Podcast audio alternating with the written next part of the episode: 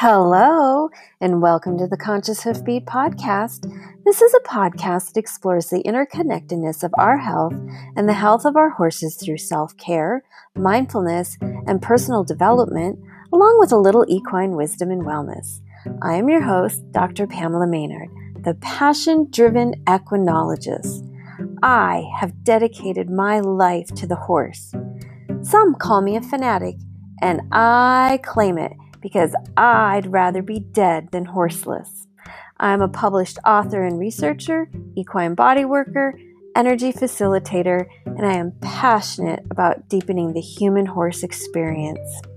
Join me here every Monday where I share my spiritual journey with horses, woo woo horse care practices, and shared lived experiences from horsewomen around the world.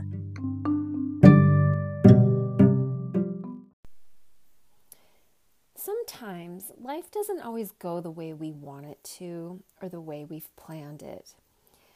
During one of my meditations back in November, I received a message that I was to take the month of December off. And I was like, what? No, I can't do that. I'm launching the four square model of horsemanship lesson program and I have a lot on my to do list. No way. I can't take a month off. Well, I should have listened to my higher self and I chose not to. And guess what? I got sick. The universe was like, You're going to take time off whether you want to or not. About a week into my forced sabbatical, there are only about so many Hallmark Christmas movies one can watch before you want to like poke your eye out with a rainbow. So while I was laying in bed feeling like crap, I decided to utilize my sick time to really go within and get really clear on what I was being called to do in 2022. And once I allowed myself to be in the space of self care and a space of quiet, that is when I really started to get clear on things. See, when you're not in harmony with yourself, how can you be in harmony with anyone or anything else, including your horse? When one is so busy giving and giving and giving, which is what I've been doing for the past, oh, I don't know how many years, maybe even my whole life. When we're constantly giving, we're not able to receive anything back.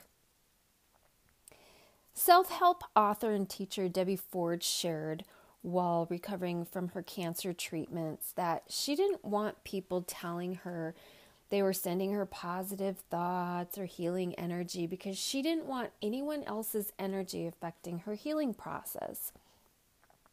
And as an empath and energy facilitator, this really resonated with me and affirmed why it felt good for me to go within and limit my external contact with friends who, even though they meant well, really were not helpful while I was sick like uh, telling me things like I needed to go to the doctor when they really had no idea what I really needed, or people putting the fear of God in me that I had the COVID and I was going to die.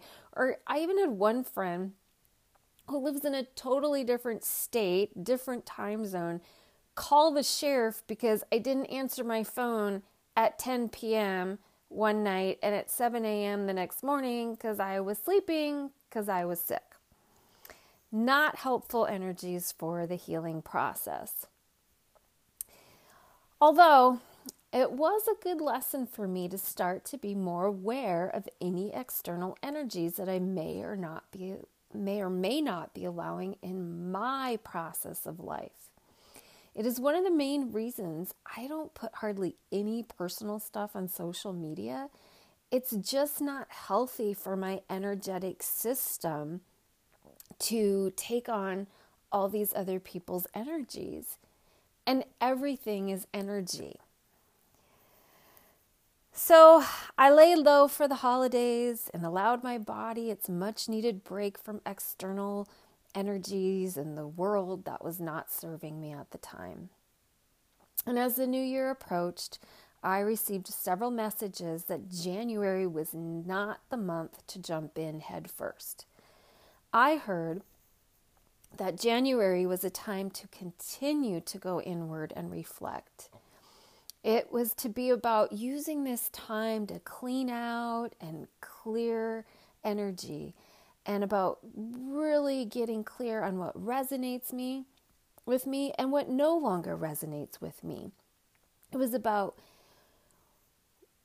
figuring out what I want to take with me from 2021 into 2022 and what no longer is serving me that I don't want to continue having in my life and I want to leave it in 2021 and leave it in the past. I feel like getting sick was a lesson that I'm not doing a good enough job of self care and nurturing myself, and I need to do better. I say it all the time our health is interconnected with the health of our animals, and if we're not our best, we cannot show up for our horses and do our best for them. I've been spending a lot of time really being with what feels good and what doesn't feel good. And what I really want to accomplish this year with myself, my business, and most of all, my horses. I turned 49 this year. And it's really hard for me to say that. And not because I'm like, oh, I'm getting older, but I'm like, where did the time go? Like, even if I live to be a 100, I'm pretty sure it's safe to say my life is over half over. You know, at least the good years are. I have more time behind me than I have in front of me, and that's just a fact. Another fact is we're all terminal. And for me, time is increasingly becoming a precious commodity to me more and more each day and each year that seems to pass quicker and faster as I get older. How I utilize my time is a very irreplaceable thing.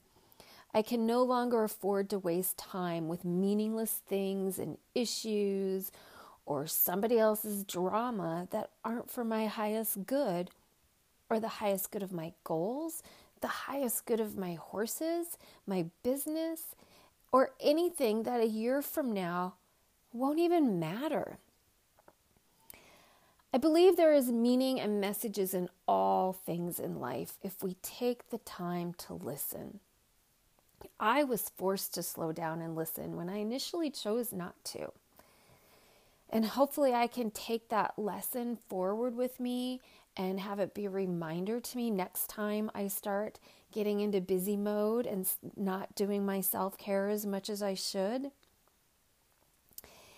And so, I want to challenge you to really sit still with yourself, be quiet, and ask yourself, what's calling you in for 2022? What are your realistic dreams and goals that you want to accomplish with your horse this year? Can you do better with your self care practice so that you can be a better horse owner?